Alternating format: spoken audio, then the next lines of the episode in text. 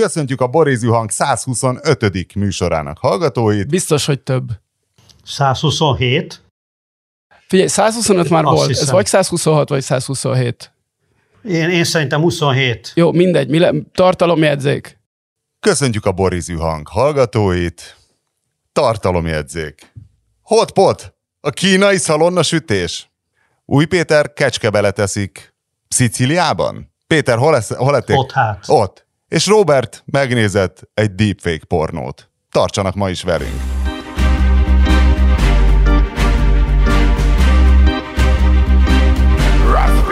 Mit akartál kérdezni a bevándorlókról? Én? Hát gondoltam valami kérdést. Igen, nem a munkaerő. Munkaerő problémák. Hogy Márton körbejárta a héten a munkaerőhiány kérdését, ami ugye azt az ellentmondást... Mondjuk ki, górcső alá vette.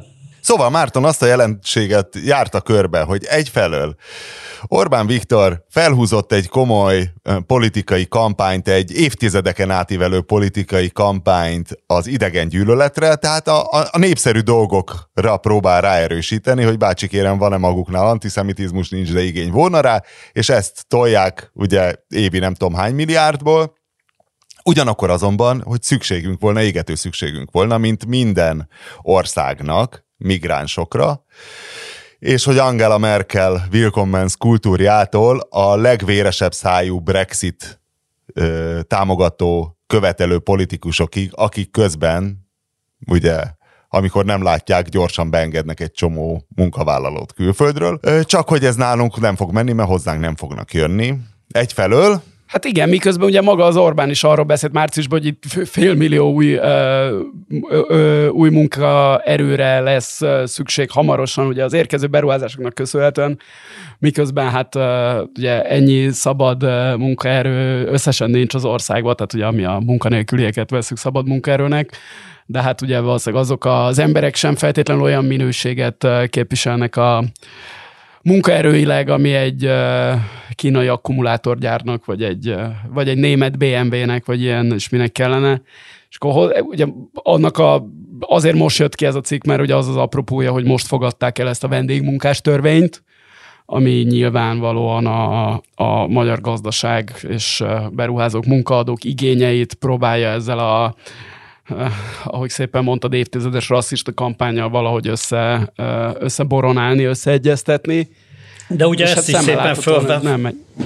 szépen fölvezették most, hát fölvezették ezt a törvénymódosítást, közben egy ilyen a migráns kampánynak, vagy a bevándorlásános kampánynak az újra melegítésével. Ugye, meg közben meg ezt nyomja az egész kormány. Most megint két hete újra kezdték ezt az egészet, hogy az EU ránk akarja kényszeríteni, ugye, meg közben az EU-ban is meg egy ilyen ez a büntetés dolog, amit mindegy. Ugye már az eredeti migráns kvóta kampány is ugye egy kamu volt, mert már régen az EU már elállt attól, hogy eleve valami 2000 embert kellett volna beengedni, ami hát ugye a nevetségesnél is röhelyesebb, és ugye aztán attól is elállt az EU, hogy egyáltalán nem kötelező, és mégis végig tolták az egész kampányt, hogy hú, hát itt az EU tönkre, akkor meg minden great replacement, ki akarják írtani a magyarokat, és a helyükre behozni a féllábú négereket. Miközben igen, ha szabad szájúban fogalmazok a cikkemben, akkor talán én is azt írom, hogy ide a féllábú négerek sem akarnak már jönni, hiszen hát mi a fenének akarnának idejönni, az a Kovács Árpád, akit idézek benne, az annyira jól... Ő, aki a menedéknek a vezetője, meg hát egyébként is ezt kutató szociológus, szóval hogy nagyon, nagyon képletesen írja le, hogy hát aki ide jön, az is tovább megy, mert kap egy jobb állásajánlatot Ausztriából. És hát ugye amiről még nem írtam a cikkben ráadásul, hogy ugye főleg a kvalifikált munkaerő esetében, tehát ha én mondjuk ugye a norvég állam el tudja csábítani a magyar orvost, vagy mérnököt, mert egyszerűen annyival többet fizet a norvég kórház, vagy a norvég akármilyen cég. De a norvég még a németet is el tudja csábítani. Igen, de most nem Norvégiára akarom kiegyezni, de hogy egy nyugat-európai. De hogy azért egy Magyarországon egy orvos fizetése egy perui, vagy egy indiai orvos számára, az nem olyan elképesztően vonzó, hogy ezért ott hagyja a családot, a lakást, és mindent hátrahagyva kiköltözzön, mint ahogy a ismerőseim közt is van olyan, aki Norvégiába ment, mert egyszerűen annyival jobb. Szóval ez Magyarország még ennyit se tud kínálni, mert ez az Európai Unió alja, ami mi vagyunk, azért az nincsen annyival felette a gyakorlatilag a világ semmilyen részének már. Tehát én most nem tudom, mennyit... A kelet-európai agyelszívás utolsó lehetséges forrása ugye Ukrajna volt, ami most már kiürült, de hát azt a lengyelek szívták föl még a háború előtt. Tehát ott például az orvosokat Ukrajnából teljesen kiszívták a lengyelek még a háború előtti időszakban. Tehát a legkvalifikáltabb munkaerőt, azt a háború után a kevésbé kvalifikáltakat is. Persze. Hát ez az ukrán sztori, ez tényleg a magyar kormánynak, tehát tényleg a teljes lúzerség, hogy ugye ez, amiről az Orbán Viktor gyakorlatilag álmodik, mint minden szélsőjobboldali politikus, hogy hát fehér keresztények, tudod, magasan kvalifikáltak, jöhetnek ide az iskoláinkba tanítani, de hát... Sőt, vietnámi keresztények. Első a keresztény. Na jó, de hogy az Ukrajna és kulturálisan közel állok, és ugye senki nem tudja pontosan hány ukrán van Magyarországon. Azt tudjuk, hogy Lengyelországban 1,5 millió nagyságrendileg. Magyarországon valószínűleg nincs 100 000 ukrán, és ezeknek is a fele az kárpátaljai magyar, aki nyilván neki nyomós oka van arra, hogy Magyarországon jöjjön. De hát egyszerűen szóval, hogy ezeket is nem az, hogy nem tudtuk magunkhoz csalogatni őket, vagy valami olyat kínálni, ami Magyarországot vonzóvá tegye egy háború elől menekülő, a szomszédos országból menekülő ember számára, hanem ugye aktívan undorítóvá tesszük Magyarországot, mint lehetőséget egy ukrán ember szemében. Én sem mennék oda egy olyan országba, ahol hát miket mond a hazámról a kormány, meg gyakorlatilag az a hivatalos álláspont, hogy adjuk meg magunkat az oroszoknak, hiszen ez a úgynevezett békepártiság. Persze, hogy ide jön, ide nem jön, hanem Lengyelországba megy, vagy Németországba megy, és hogy ezt el tudták szalasztani az Orbánék, és akkor hát most majd reméljük ilyen mindenféle ilyen munkaközvetítő ügynökségek ilyen zárt rendszerbe, csomagba idehozzák a pakisztániakat, vagy a bangladesieket, vagy akárkiket, hogy gyárat építsenek, vagy a húsfeldolgozó üzembe dolgozzanak, de hát azok is egyből át fognak menni Ausztriába, hát nem hülyék. Hát miért maradjon a debreceni húsfeldolgozóba, hogyha dolgozhat egy linci húsfeldolgozóba is 2-szer annyiért, és még esetleg nem is olyan törvényt hoznak, mint a magyar, amiben beleírják, hogy no-no családegyesítés, és utána se telepedhetsz le. És 2 évente. Persze, és hogy meg kell újítanod. Hát hogy minek jöjjön ide? Igen, ismerek olyat, aki nigériai, itt házasodott, itt lett gyereke, és itt dolgozik az egészségügyben, és a szivatás, hegyek folyamatosan, és még a letelepedési engedélyt se kapta meg szerintem, nem tudom én, 5-10 év alatt. Pedig hát egy magasan kvalifikált egészségügyben dolgozó, persze. Elég kéne térdelnünk, és mély torkoznunk napestig, hogy itt maradjon. Persze, és közben beszélj valakivel, aki átköltözött Bécsbe, és ott próbált meg mondjuk egy vállalkozást beindítani, és hogy a bécsi iparkamara az tényleg a segedet nem törli ki kvázi, vagy a segedet is kitörli kvázi, hogyha te ott valami gazdaság élénkítő dologba akarsz kezdeni. Hát persze, hogy átmennek az emberek, hát ne viccelj. Csinálni kéne egy olyan konferenciát, mert ahogy én ezt végigolvastam, állandóan az jutott eszembe, hogy én először ezzel a hú elveszi a mesterséges intelligencia, meg általában a gépek elveszik a munkánkat. Azt hiszem, hogy a Harari-nak a könyve nem tudom hány éve jelent meg, de ebben nagyon, hogy már a zeneszerzők, már a klasszikus zeneszerzők sincsenek biztonságban, hogy ezeket a népesedés politikusokat össze kéne hozni egy konferencián a mesterséges intelligencia ajvékolókkal, hogy akkor egyeztessék a grafikonjaikat, hogy hogyan veszítjük el a munkánkat, és közben hogyan fokozódik a munkaerőhiány, és akkor a végén álljanak össze egy nagy közös paragrafikonnal, hogy akkor melyiktől fossunk inkább. Hát, de ezt is beleírtam a cikkbe, van a Goldman Sachsnak, van az a becslése, hogy ma 300 millió ember munkáját veheti el a mesterséges intelligencia. Igen, de egyeztessük a kettőt. Ami valójában ugye nem azt jelenti, hogy 300 millió ember munkanélküli lesz, hanem hogy átrendeződik a munkaerőpiac, hiszen minden technológiai újítás az eddig azt inkább egyrészt munkahelyet teremtett, másrészt valóban van, aki ideiglenesen elveszíti az állását, lehet, hogy nem tudom, kevesebb újságíróra lesz szükség a mesterséges intelligenciának köszönhetően, de lehet, hogy műkörömépítőből meg sokkal több kell majd.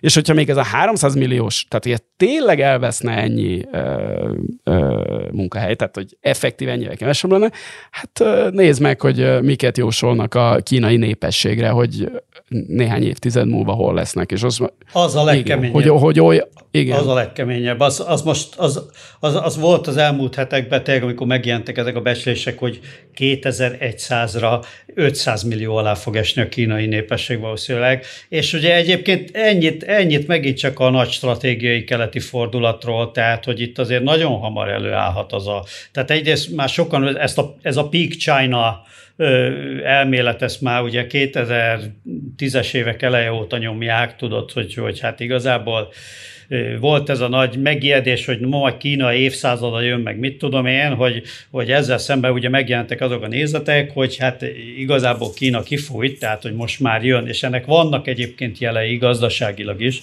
hogy most már azért jön majd egy lefelé húzóág, és igazából nem sikerült itt megugrani valamit, hogy az Amerikától még mindig nagyon messze vannak, hogyha egyfőre jutó gazdasági teljesítményt nézünk, és igazából innen már nincs nagyon fölfelé.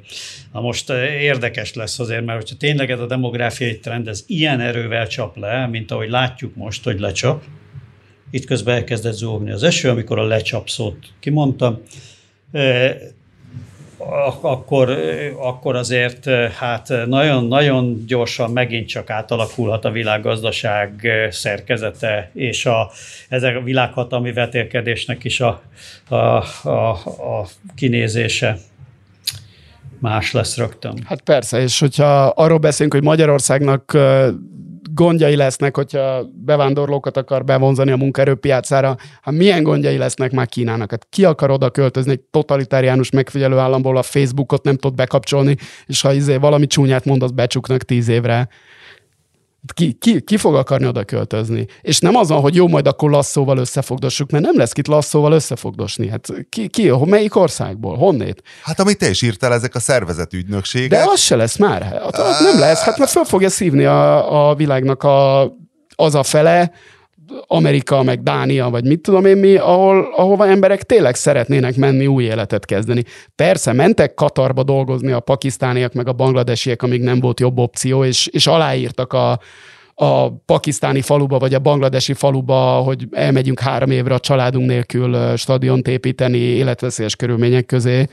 De hogyha van más opció. De most milyen más opciója van egy pakisztáni munkásnak? Hát kezdjük azzal, hogy a Bangladesnél is már elkezdett ez a TFR, ez 2,0, azt hiszem ugyanúgy, mint hogy Indiában is már elkezd... Aki még nem olvasta, ez a termékenység. Ez a termelékenység, ez amennyi kell ahhoz, hogy, igen, ez még nem jelenti azt, hogy elkezdett csökkenni a népesség, mint hogy Kínában elkezdett csökkenni a népesség, de azt jelenti, hogy hamarosan el fog kezdeni csökkenni.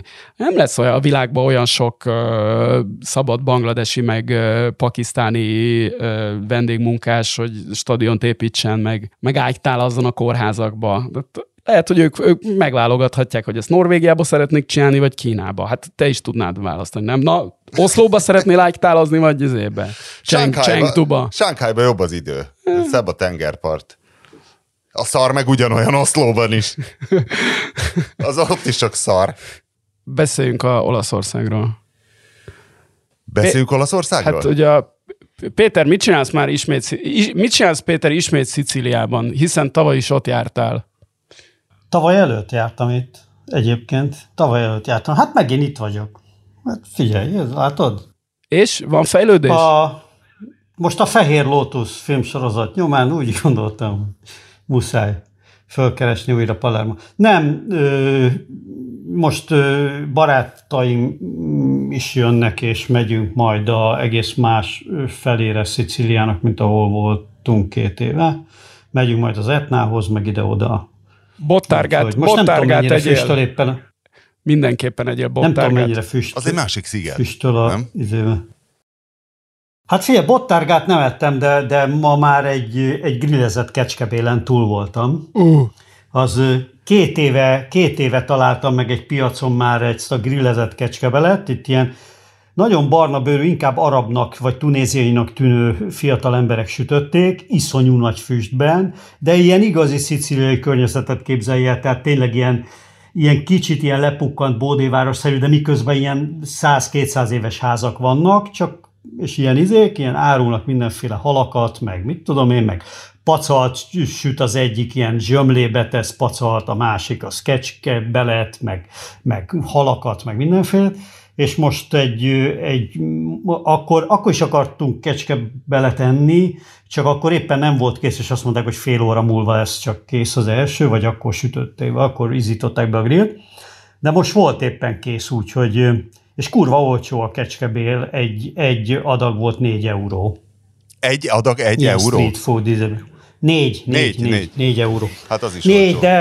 De nehéz, heavy, tehát, hogy kurva zsíros egyébként, de tök jó. Egy ilyen igazi állagétel, ilyen gumis állagú, jó zsíros, ez a jó faszén ízt ezt hozza, amit kap a grillen.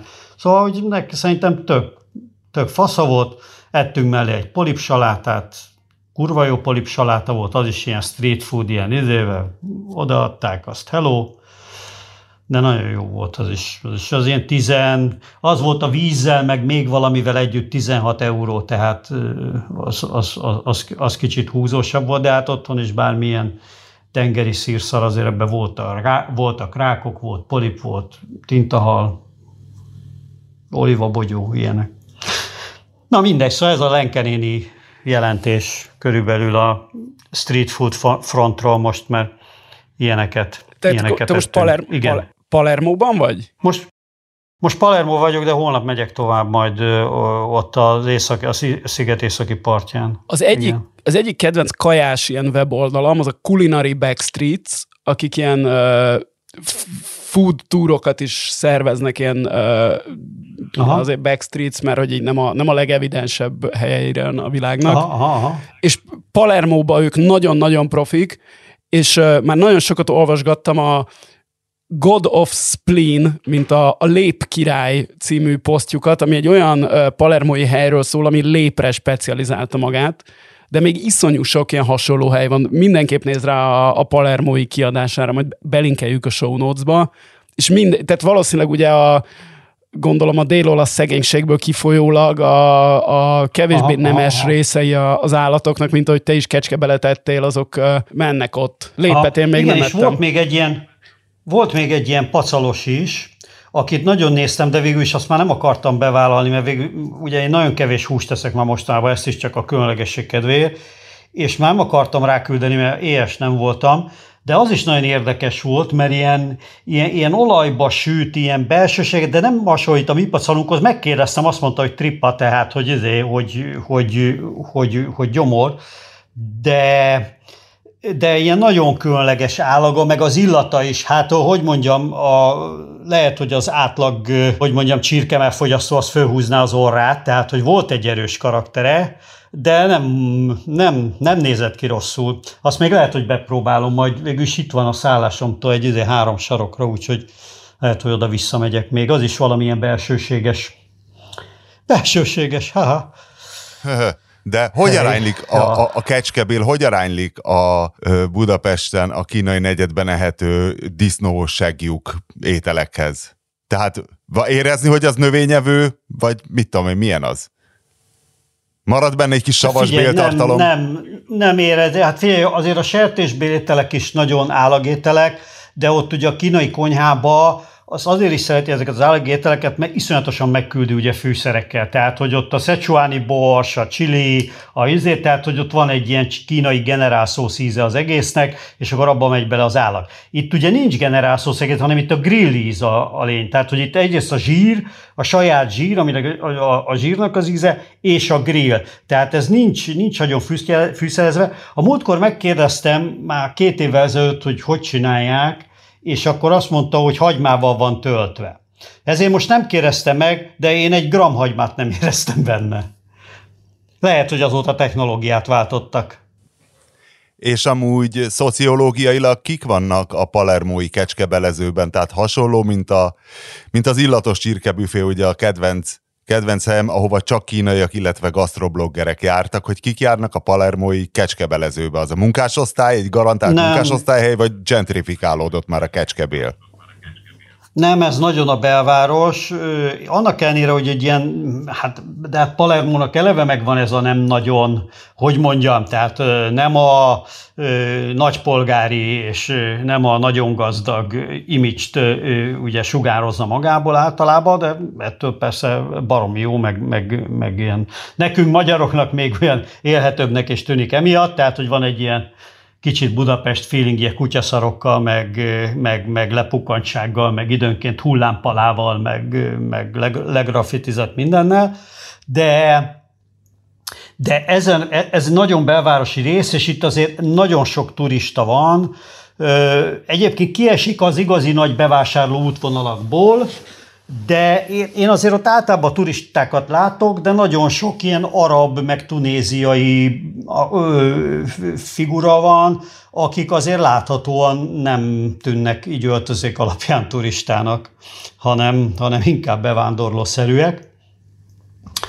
És vannak helyek, és egyáltalán nincs most sok turista, tehát hogy nincs nagy szezon. Tehát a 2 éve pedig akkor még a Covid-nak a vége volt, meg még voltak mindenféle maszkszabályok, meg mit tudom én, amit persze leszartak itt, de akkor sokkal többen voltak, mint most. Most azért még ilyen előszezonszerűség van. Viszont ez is nagyon nagy elégedettségemre, az olaszok nagyon fegyelmezetten betartják a kedvenc dresszkódomat, tehát férfiak 20-on felül rövidnadrágban csak turisták vannak. Tehát hogy messziről meg lehet állapítani, hogy aki rövidnadrág van. Én nyáron tervezem felkeresni Olaszország pont másik végét minden szempontból, Dél-Tirolt, úgyhogy majd beszámolok arról, hogy ott az osztrák hatás az a rövidnadrág viseletre milyen hatással van, elfogadottá teszi-e, vagy sem. Hát az tényleg a másik vénője. Voltam ott egyszer egy pár napot Bolzánó környékén, hát az mondjuk tényleg, az viszont ugye Európa egyik legjobb módú környéke, tehát a Szicíliával azért elég nagy kontraszt. Bár szerintem nem ez lesz a nagy versenyelőnyük szegény bolzanóiaknak a szicíliaiakkal szemben. Nálunk is szóba került ott, hogy mennénk Szicíliába, de Diana olvasta valahol, hogy a rohadt Fehér Lótusz sorozat miatt, hogy az a szálloda, ahol a Fehér Lótusz forgott, az jövő nem tudom, novemberig fullon van, és hogy egész Szicília nagyon fullon van a Fehér Lótusz miatt, de akkor ezek szerint ez csak valami hatásvadász bulvár hülyeség volt. Hát lehet, biztos sokat számít egy ilyen, nem tudom, én is így beletréfáltam, mert én már ugye voltam Szicíliában korábban is, és bejött ez a ide, én el tudom képzelni, hogy kurva nagy hatása van egy ilyen Netflixes őrületnek. Elsőbb az amerikai turisták körében. Hát itt még Palermóban mondom, most azért ez még nagyon előszezoni hangulat, és nem csak a Fehér Lótusz van valószínűleg benne, hanem azért itt a Covid után most fog igazából nagyon helyreállni. Én persze tavaly nem voltam, lehet, hogy már tavaly is piszok sokan voltak, de azért a szicíliai turizmus az azért folyamatosan futott föl az elmúlt években, mint ahogy a világon nagyon sok minden, de a szicíliai az még élesebben, mert ugye Olaszországon belül, tehát azért a Szicíliának megvolt az a rossz híre, főleg Amerikában, itt a maffia, meg a többi miatt, meg mit tudom én, amit azért lassan küzdött le, én úgy tudom. De az utóbbi években már azért elkezdett azt terjedni, hogy hát itt is teljesen európaivá váltak a viszonyok, sőt, ugye ahhoz képest meg nagyon olcsó volt az ingatlan, meg ez az amaz, és most az amerikaiak is elkezdtek megjelenni elég nagy számban. Úgyhogy Szicíliában van egy nagy felfutás, Fehér Lótusz nélkül is. Persze a Fehér Lótusz az nyilván itt rátolt mindenre kettőt. Én nem láttam még nyomát, hogy lenne bármi Fehér Lótusz, vagy ráépültek volna erre a dologra. Én még semmilyen Fehér Lótuszban nem ütköztem bele itt egyelőre. Bár végignéztem a sorozatot, mert én bírtam az első évadját is, és ez volt ugye második, a szicíliás. És most vissza a kőbányai sertés vastagbél hotpotra. Szóval megtekintettem a legújabb kínai éttermet a Jegenye utcai kínai étterem negyedben. Az a neve, hogy In-Town Hotpot, de végül is tök mindegy, hogy hívják. Ez úgy van, hogyha szembeállsz a Spicy Fish-sel, a Spicy Fish bejáratával a Jegenye utcában, akkor egyel balra tőle nyílt, és egy minden szempontból egy minőségi ugrást jelent a Jegenye utca és a budapesti kínai vendéglátás életében, mert ilyen már a külsőségei is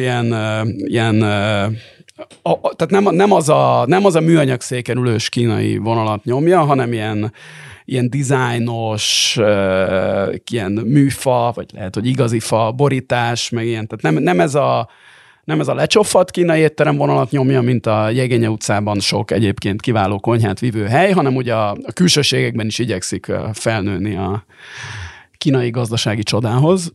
És itt csak hotpotot lehet enni. Ugye a hotpot az az, amikor be van rakva egy fortyogó lavóra asztal közepére, és kérhetsz mindenféle dolgokat, amiket te magad pakolsz bele, nyersen hozzá ki az asztalhoz, te belerakod, amikor megfőtt, kiszeded, majd megeszed. Ugye és olyanok ma is vannak, hogy mindent iPadről lehet rendelni, tehát ilyen azt így odaadják, és akkor minden le van fotózva, meg több nyelven, és csak beixelgeted a dolgot, és akkor egyből látod már a rendelésnél, látod, hogy ez nem lesz olcsó. Mert hívják ugyanezt a japánok? Ők is nagyon büszkék rá, hogy ezt feltalálták. Sukiyaki, nem? Vagy nem a sukiyaki, ez ami a... Egyébként Tehát ugye minden ilyen ősinek tűnő étel, valószínűleg a hotpot sem olyan ősi dolog, legalábbis a ma ismert formájában ez egy eléggé 20. századi dolognak tűnik. Tehát valószínűleg az, hogy emberek főztek dolgokat lében, az régebbi, de ez a specifikusan szecsuáni étel, amikor ilyen nagyon csípős, amiben mártogat.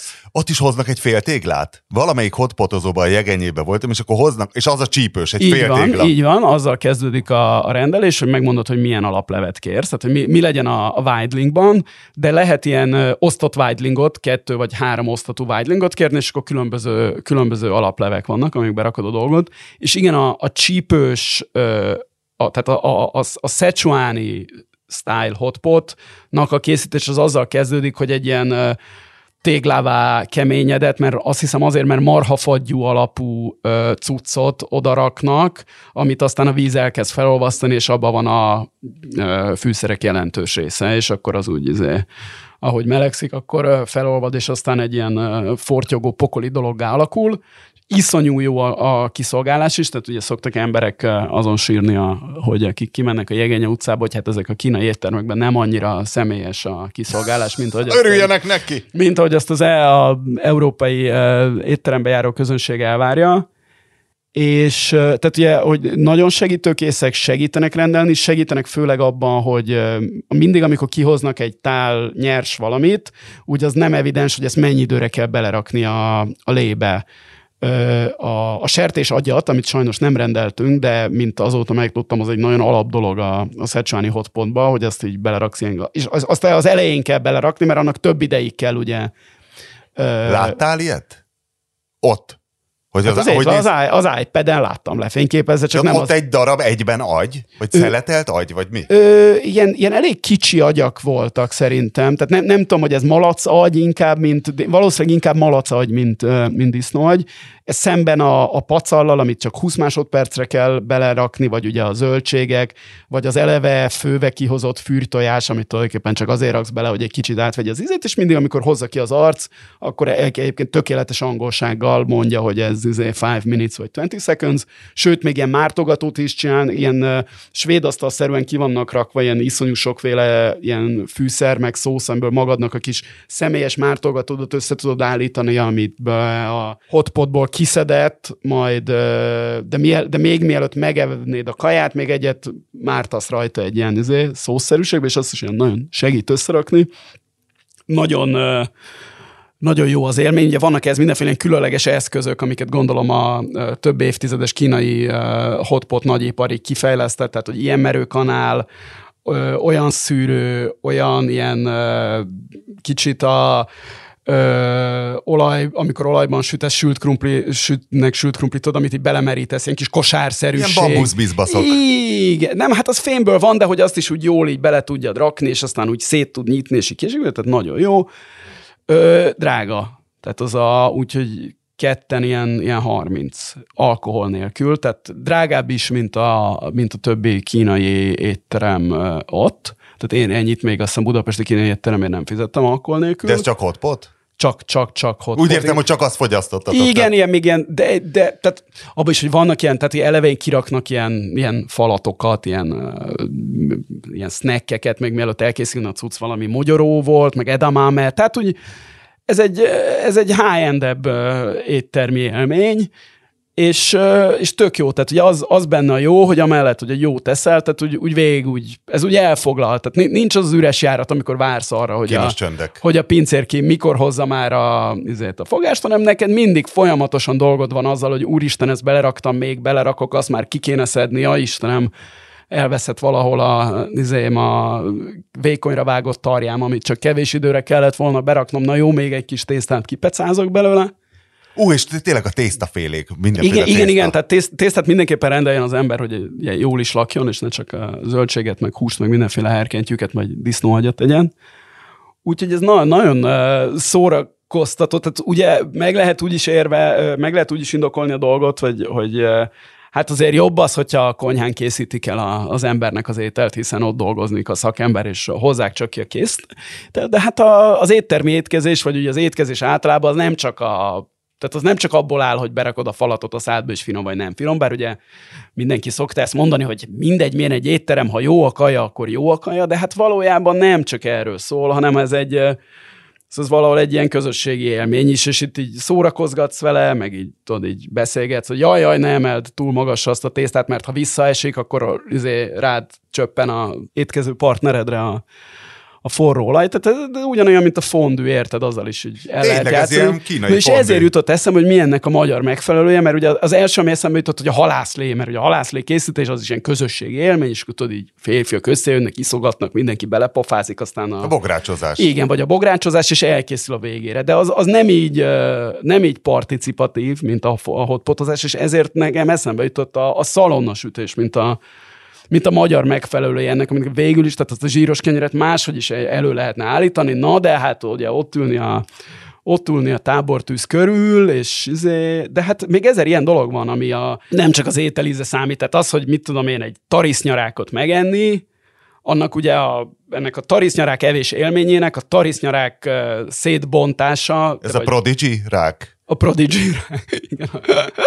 Igen, a Prodigy rák, azt hiszem a Fat of the Land lemezborítójára gondolsz, ugye? Hát nem tudom, volt egy Prodigy, aminek néz a szemedbe egy rák. Igen, olyasmi, azt nem tudom, hogy az pont ehető rák. De hát vagy egy homár, vagy bármi, tehát hogy a kajálás élményének az is része, hogy úgy megdolgozol, érte, kiszedet, meg próbál, ahhoz is ugye vannak a tarisznyarák evéshez is van ilyen diótörőszerűséget ki szoktak hozni, hogy az ollót azt jobban... Hogy hülyét csinálhass magadból, hogy véletlenül kilőtt partnered szemét egy ilyen rákollóval. Igen, és hát ugye a szalonna sütés, na jó, akkor nyársat, jó botot találni, meg kihegyezni. Hát nyilván... Ne a tűzbe tarts! Igen, abszolút, ne fölöttem, hozd már át a csöpögő szalonnát, te állat, jön rám a forró zsír, és az is egy ugyanilyen, közösségi élmény, mint a hotpot zabálás. Szóval csak ajánlani tudom ezt a helyet. Tele kínaiakat, tehát van, ugye nem ez az első hotpotos Budapesten, a Jegenye utcában, és ott szemben van egy másik, abban pont nem voltam. De az tök jó van egyébként, az is jó. Van ami ott a sokszor megénekelt Oscar kebabos mellett van, abban voltam, ott az Orci téren az a... Milyen irányba? Szembálunk az Oscarral és a hálál automosóval? A túloldalán az automosónak aranytál hotpot. Vagy igen. Ott voltam. Tehát az gyakorlatilag ugyanez, de ez egy magasabb szintre emelte a hotpotozást és a kínai éttermi kultúrát Budapesten, úgyhogy kicsit gentrifikálódik a Jegenye utca. Jó, de tudod, mikor fog kiderülni?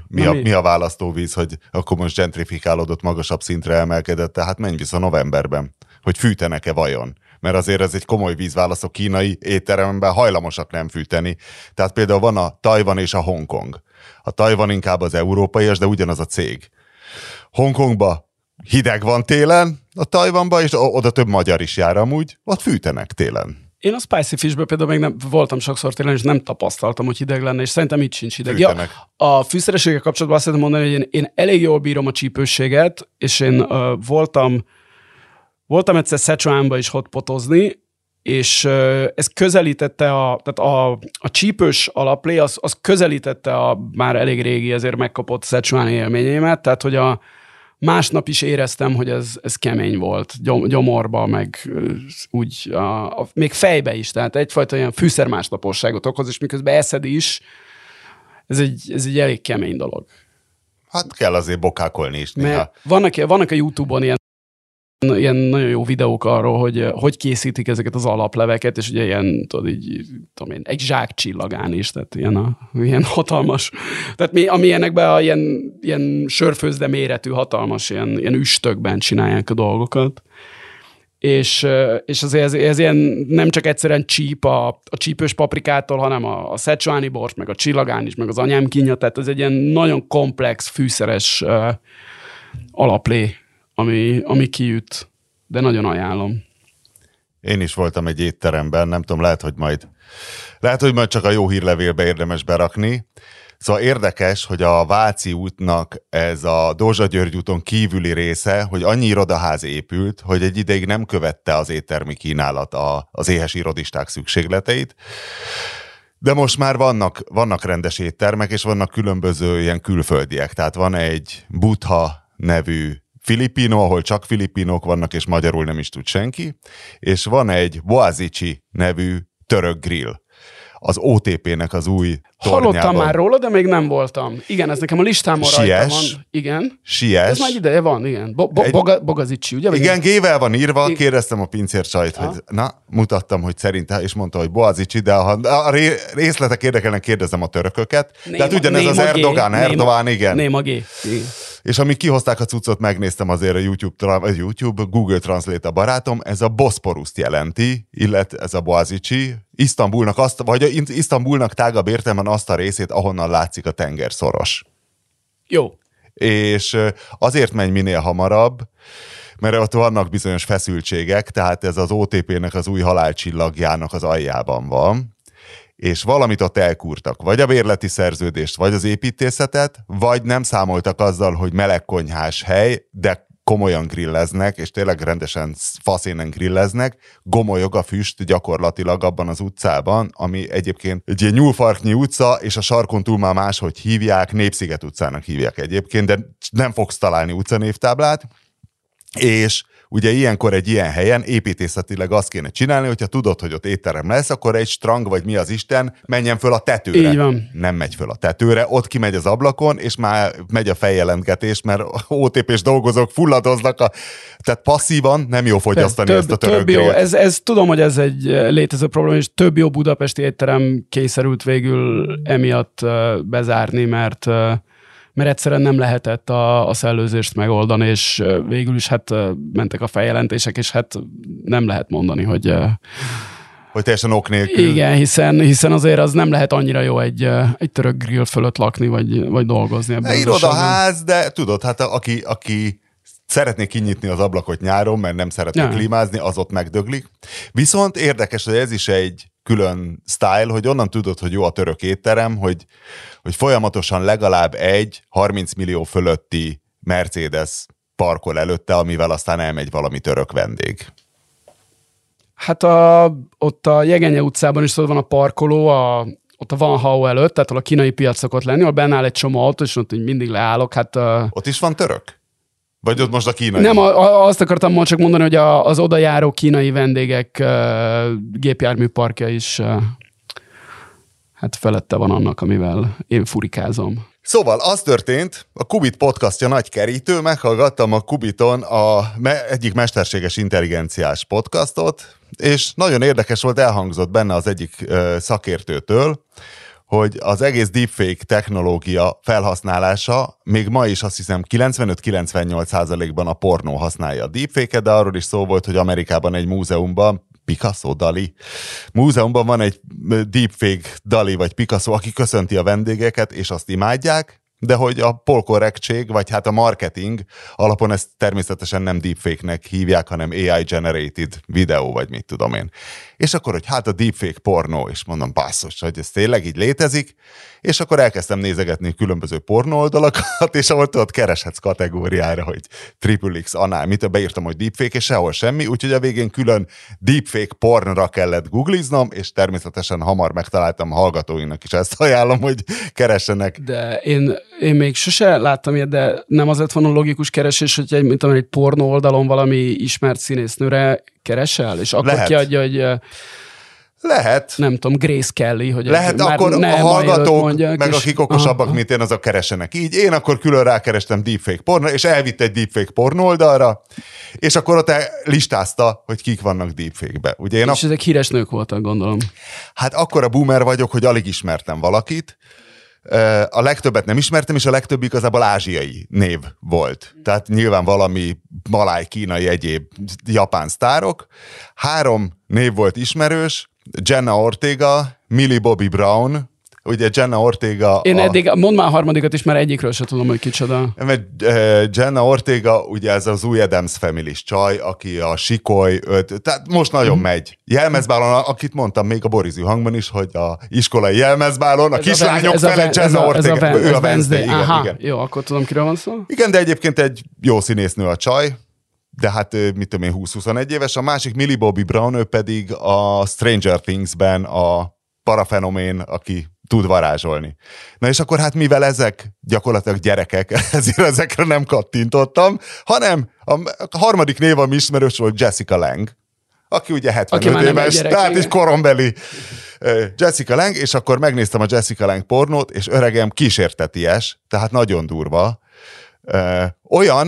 Olyan a deepfake pornó, lehet, hogy ez egy kezdetleges deepfake pornó volt, hogy vesznek egy képet, gondolom Jessica Langről, amint így fél profilból volt, de hát egy pornó színésznő pedig közben azért mozog, és végig nagyon furcsa volt, olyan volt, mint ilyen akciófilmekben, amikor tudod valami, mikor a robot kezd átváltozni. Ez szörnyű volt, mindenkinek ajánlom, a rémálmokat akar. De hát akkor nyilván még 1-2 generációnyi mesterséges intelligencia és deepfake, és akkor a te igényeidet kielégítő minden szempontból esztétikai és szexuális igényeidet is kielégítő deepfake pornófilmek fognak születni különböző ismert emberek szereplésére. Hát nagyon reméljük, adja a jóisten, esetleg, hogy rólunk is szülessenek ilyenek, és szintén a Kubit podcastjából tudtam, hogy például, hogy az árulkodó jelek felsorolása többek között, hogy fordítva pislognak. Ezt nem egészen értem, hogy ez mitől, hogy mintha meg lenne fordítva a videó, és akkor a pislogás valahogy úgy. Hát vannak ezek a furcsa dolgok. Tímár Péter például az egészséges erotikában az volt az érdekes a filmben, hogy bizonyos jeleneteket fordítva vettek föl, tehát fordítva mentek az emberek, de aztán ő megfordította előre, de attól olyan furcsa lett a mozgás. Hát még a szépség királynő választásról szerintem erre nagyon jól át tudsz. Jó, nem mondom, hogy megnéztem a Miss World Hungary teljes egészében, de azért belenéztem, egy olyan jó 10-15 perc. Majdnem annyira bizarr volt, mint Jessica Lang deepfake pornója, hogy egyfelől hát a 444-en is megírtuk, hogy milyen érdekes, hogy kirakták, csináltak egy összeállítást a szereplőkből, és nem, csak a nevük nem derült ki meg, hogy ki fiaborja, de hát, hogy nagyon egyformára voltak sminkelve, meg fodrászolva, nagyon durva műszempillák voltak. A nagyon durva műszempillával ugye az a baj, hogy mindenkit nagyon egyformává tesz, és nagyon észszerűtlen, vagy olyan életszerűtlen. Tehát tudod, mi a 3D műszempilla? Nyilván. Azt jelenti a D előtti szám, hogy egy szál szempilládra hány plusz szálat ragasztanak, és ezek is ilyen nagyon sok. Tehát amikor mint egy ilyen moly lepke, vagy nem tudom, vannak ezek a lepkefajok. Semmit nem tudok a műszempillákról. Hát az ilyen. Az ilyen Igen, szóval... Új Pétert kérdezem Palermóban, te mit tudsz a műszempillákról? Te tudtad, hogy a 3D mit jelent? Az ég egyet a világon, semmit nem tudok. Teljesen tájékozatlan vagyok műszempillafronton. Az a cikk, ami nálunk volt erről a szépségkirálynő választásról, vagy mi az Istenről, relatíve kesztyűskézzel bánt ezzel az iparral szerintem, annak ellenére is, hogy egy meglehetősen feminista alapállásból íródott a cikk, mert szerintem ez ennél egyszerűbb azon kívül, hogy degradálja a nőket, meg ideje múlt, meg stb. Tehát ezeknek a szépségkirálynő választásoknak szerintem mindig is a primer célja az volt, hogy a deepfake pornóra rá tudja kötni, hogy az ezeket szervező férfiak meg tudják dugni az ezeken résztvevő nőket. És ez gyakorlatilag egyfajta kerítésként működött mindig, vagy hogyha nem a szervezők, akkor az ezeken a szervezők haverjai, különböző random celebek, akik innét... Tehát üzleti tranzakcióként is működik. Abszolút, ez nekem mindig a klasszikus kerítésnek tűnt, mint ahogy egyébként a divatiparban specifikusan a modell ügynökségek jelentős része is, és ezekről ugye a MeToo után már hosszú irodalma is van, hogy a jelentős esetben fiatal és naív lányok majd, hogy nem megerőszakolásáról, de mindenképpen elcsábításáról szólt, és az, hogy aztán a kifutó milyen ruha van rajta, az egy másik bevételi forrás volt, de alapvetően ezek ezt az igényt voltak hivatottak kielégíteni, és a szépségversenyeknél is,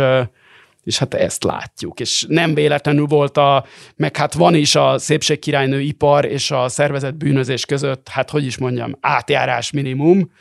Rogán Cecília? Nem Rogán Cecília. Ha akarod Rogán Cecíliát is, te nevezted szervezett bűnözőnek, én nem fogok miattad a bíróságra járni, haver. Nem mondtam, én kérdeztem, hiszen ez a Rogán Cecíliának a versenye. De tudjuk pontosan, hogy kik voltak még Magyarországon a szépségkirálynő választásoknak a szervezői, a 90-es években kik szerveztek, és ez nem egy magyar jelenség, ugye, hogy más nem mondjak, az Amerikai Egyesült Államok előző elnöke, Donald Trump is ugye nagy szépségkirálynő választás szervező volt, mi volt? Miss World, Miss Universe, valami. Szépségszakértő. Igen, és ugye a Donald Trump is, talán a feleségét is egy ilyen, ezt az aktuális feleségét, de lehet, hogy az előzőeket is, ezeket a fiatal kelet-európai, akkor még lányokat talán ilyen eseményeken pecázta magának, nem?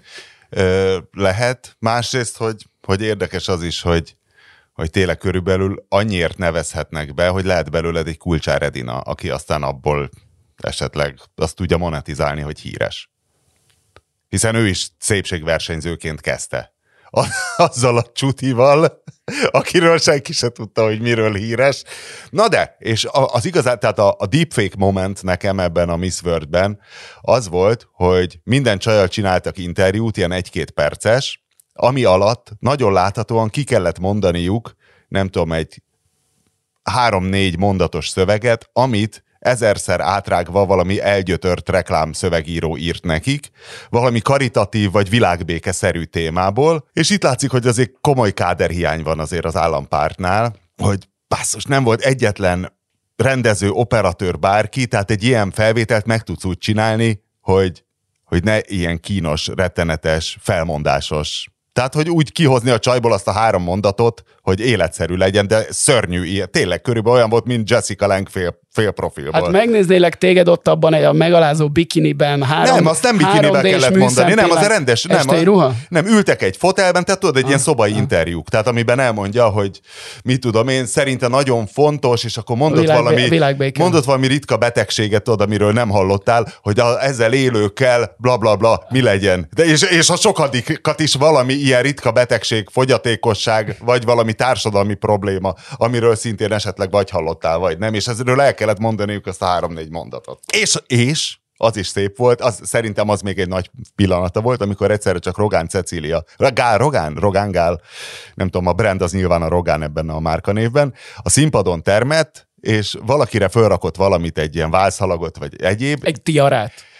Esetleg csak nagyon sokáig volt a színpadon, és nagyon úgy állt, hogy nagyon látszott, hogy az a cél, hogy a néző megállapítsa, hogy tulajdonképpen Rogán Cecília szebb, mint bármelyik versenyző. Hogy tulajdonképpen annyira jól néz ki, hogy ő meg is nyerhetné egy hiteles szépségversenyeztető. Na hát ezzel töltöttem a hétvégét, továbbá megnéztem szintén ugyanennyit a Borkai interjúból, ami aztán tényleg a deepfake-nek a legalja volt, a Borkai menkévjéből, öregem, nem tudom, hogy Győrújbarát, vagy hol valahol a győri agglomerációból, öregem, egy tehénbőrön, valami süppedős fotelben. Fú, rémületes volt. Az is megállapította, hogy itt az volt a baj ebben az egész történetben, hogy a fideszesek tudták, de rosszul kezelték. És ez lett a tanulság, hogy legközelebb nem viszünk lányokat a hajóra. Úgyhogy azt hiszem, hogy ez egy katartikus, ez egy ilyen Tolsztoi értelemben vett katarzis volt. Ja, az érdekes a Borkaival szerintem, na, hogy igazából ez látszik, hogy egy spontán kalózakciója a Borkainak, mert ez most ugyanaz, amit a Fidesz szokott csinálni, indíts el szembe egy olyat, amelyik majdnem annak tűnik, de igazából a Fidesznek rossz. Tehát egy furcsa dolog, nem fog nyerni Borkai, nem hiszem. Ugye, én is... Jövőre akar indulni. Engem is megfogott ez egész, ugye, hogy ez abban gondolom megegyezhetünk, hogyha a Fidesz nem akarná, hogy az ember induljon, akkor nem indulna. Mert azonnal találnának valamit, ami miatt a csávó 20 évre... Mit a Borkairól? Mit hát még? De nem, bocsánat, tehát nem a... kurvázós hűtlenkezelős. Nem úgy gondoltam, hogy a közélemény szemébe járatnák le, hanem esetleg a vádlottak padján találná magát, hiszen úgy tudom, hogy például kokaint fogyasztani az Magyarországon nincs rá bizonyíték, Hát lehet, hogy másnak van rá bizonyítéka. Tehát, hogy én azt nem értem, hogy indulhat, ha Fidesz nem, hogy a Fidesz nem akarná. Ha Fidesz nem akarná, hogy ő induljon, akkor egy pillanat alatt őt ki tudnák csinálni. Hát ugye, mint azt a szélesebb közvélemény is tudja, a Borkainak bőven van elég vaj a fején. Szerintem hivatalosan még nincs elindulva, tehát ez szerintem meglepett mindenkit, tehát meg fogjuk látni, hogy ki fog-e derülni. Tehát, hogy amennyiben a Borkai versenyben maradhat, akkor azt a Fidesz megengedte, hogy ő versenyben maradjon. Ezt szerintem ennyit leszögezhetünk a győri... helyi politika mozgásait kevéssé ismerve is. Hogy az őrült állatorvos maradhasson a... Nem állatorvos. Nem állatorvos? Dehogy is. Csak a kakadú tévesztett igazi orvos, meg? Csak a rendes orvos, csak ja. Imádja a papagájokat. Ja, csak mindig kakadúval van. Dézsi Csaba, András. Ja, ezt akartam mondani, igen. Szóval én nem értem ezt az egész Borkai dolgot, de érdeklődve figyelem a győri eseményeket, ugye az talán a legunalmasabb magyar város, ugye egyébként, legalábbis a nagyok közül mindenképpen, és végre történik valami. Nézzük, hogy a kokós Borkai mire jut. Igen, de szerintem onnan fúj a szél, ugyanaz történt, mint az ilyen egyszeri megasztáros, meg egyéb ilyen tehetségkutatón feltűnt illetők, vagy ilyen szappanoperába bekasztingolt valakik, akik mivel tudod, megvan folyamatosan a sajtó, stb. Egy idő után elhiszik, hogy ők fontosak. És ő is elhiszi, hogy ő valaki volt, és nem csak egy fogaskerék volt. És ő komolyan gondolja, hogy mindenki mondta, hogy Zsoltikám, azért te királyul csináltad, és úgy gondolja, hogy az emberek úgy gondolják. Ez biztos így van. Ez biztos tök igazad van, én csak azt mondom, hogy egyszerűen nem tudom elképzelni, hogy ő versenyben maradhasson, ha... Hiszen megosztaná, ugye? Bár nem tudom, Győrben van-e valami szoci? Az iszomnak van valami potens jelöltje Győrben? Iszik ott valaki rendesen? Hogy én se tudom, hogy kitől venne el szavazatokat. Nem tudom. Na, Péter, elmélet? Nincs elméletem, én annyira nem ismerem.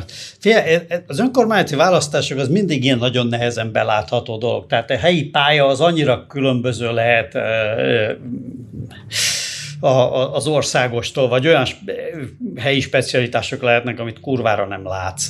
Nem tudom, nekem sok fogalmam vagy győri helyzetről nincsen, hogy meg pláne a helyi politikának, vagy bizonyos helyi politikai erőtereknek az alakulásáról, amiben szerintem a Borkai evez, mert azt kizártnak tartom, hogy itt valami ilyen országos típusú nagy terv lenne, vagy valami ilyen nagyon, nagyon bonyolult politikai összeesküvés, de azt valóban nehéz elképzelni az érett Orbánizmus kellős közepén, nem tudom én hányadik évében, már 13-14. Évében, vagy mikor lett, hogy itt, ha nagyon akarná Orbán Viktor, hogy Borkai ne zavarjon be, akkor ne tudná elintézni, hogy ne zavarjon be. El tudná intézni. Megvannak erre a... Mert Győr az egész biztos, hogy Győr egész biztos, hogy kell. Tehát azt elengedni nem fogják. Hát Győr a legtutibb magyar város. De hát figyelj! Tehát az Audi gyár önmagában akkora, mint egy kisebb magyar város, és a többi ipar, tehát ez az egész beszállítóipar irtózatos. Ott még kutatásfejlesztés is van. Közel van Pozsony, közel van Bécs, közel van Budapest. Ez mi köze van? Ez az, amit utolsó töltényi. Ne csinálj már úgy, Winkli, hát tényleg te is az Orbánnak dolgozol. Hát figyelj, ne csinálj már úgy, mint a polgármester bármire érdemi hatással tudna lenni. Hát minden, tehát semmi, az önkormányzatiságot már réges-régen megszüntették Magyarországon, semmilyen valós politikai cselekvési mozgástere nincsen egy polgármesternek. Egyrészt, másrészt meg Győrt, hogyha ilyen izének megtart, tehát még hogyha csak ilyen trófea szempontból nézzük, akkor se tudják elveszteni. Tehát egyszerűen az nem, tehát hogyha 6 fideszes jelöltet indítanak, akkor is megnyerik valószínűleg. Hát érted, az ellenzék... Hiszen Borkai Zsolt is megnyerte a botránya után, ugye ő megnyerte a polgármester választást, csak aztán... Igen, az ellenzék mai állapotában szerintem inkább az lesz az Orbán érdeke, hogy tartsanak már meg még egy-két várost, hogy ne úgy nézzen már ki, mint a tényleg teljesen egypártrendszer lenne. Szépségverseny lényegi jelenetét elemezte a Winkli, akkor akartam hozzátenni, hogy hát ez milyen, azért ez nagy fejlődés, hogy abból a 90-es évekbeli modellből, amit te az előbb olyan érzékletesen leírtál, addig eljutottunk odáig, hogy most már nem az a funkciója elsőbb a szépségversenynek, hogy innen feleségeket halásszanak maguknak a politikai és gazdasági elit különböző tagjai, bár nálunk jellemzően nem a politikai, hanem inkább a, hát ez a félgazdasági, meg nem tudom én milyen félelit. Szürke zóna. Igen, szürke zóna halászta a feleségeket, de tényleg ez dokumentálható, tehát erről ez könyvben is dokumentálva van, hogy melyik szépségverseny helyezetből kinek a felesége lett, mikor, mennyi. És eddig innen eljutottunk addig, hogy most már csak a Rogán Cecília mellé kell illusztrációnak. Hát ez azért haladunk, nem? Tehát ezt hogy már a fejlődésnek.